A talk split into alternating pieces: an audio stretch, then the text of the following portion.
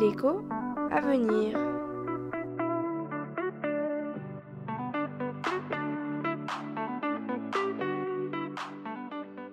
J'aimerais savoir, la BCE a-t-elle maintenu la stabilité des prix?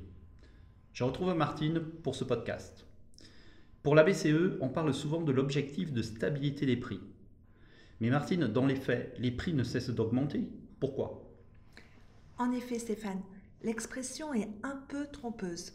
L'objectif principal de la Banque centrale européenne, la BCE, est défini par l'article 127 du traité sur le fonctionnement de l'Union européenne. Ce traité ne précise toutefois pas ce qu'il entend par l'expression stabilité des prix. La BCE a donc décidé d'adopter une cible d'inflation symétrique autour de 2%. La BCE a ainsi choisi de cadrer la hausse des prix autour d'un niveau stable et modéré de 2% d'augmentation par an. Mais pourquoi avoir choisi 2% Oui, c'est une vraie question. Une inflation trop basse, voire une déflation, lorsque les prix baissent, crée des problèmes pour l'économie et conduit à des pertes de croissance.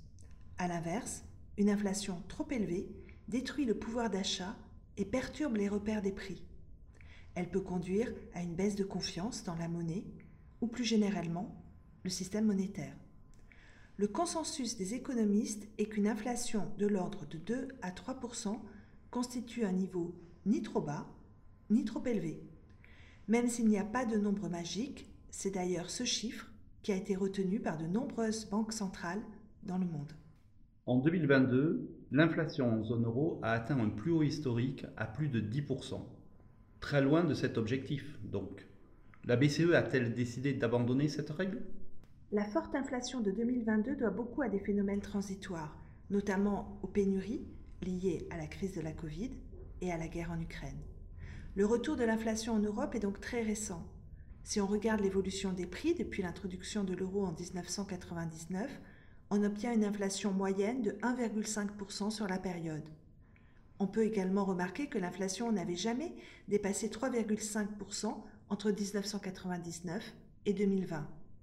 L'épisode actuel est donc une nouveauté pour la BCE qui a connu depuis sa création deux décennies d'inflation modérée. Donc, malgré le rebond qui a suivi la crise sanitaire, la tendance de long terme est toujours à un niveau compatible avec l'objectif de stabilité des prix de la BCE. Mais j'imagine toutefois que la tendance future de l'inflation va faire débat au moment où nous enregistrons ce podcast en 2023. Le régime d'inflation va peut-être changer, avec une inflation structurellement plus élevée que les deux dernières décennies, face aux risques climatiques et géopolitiques notamment.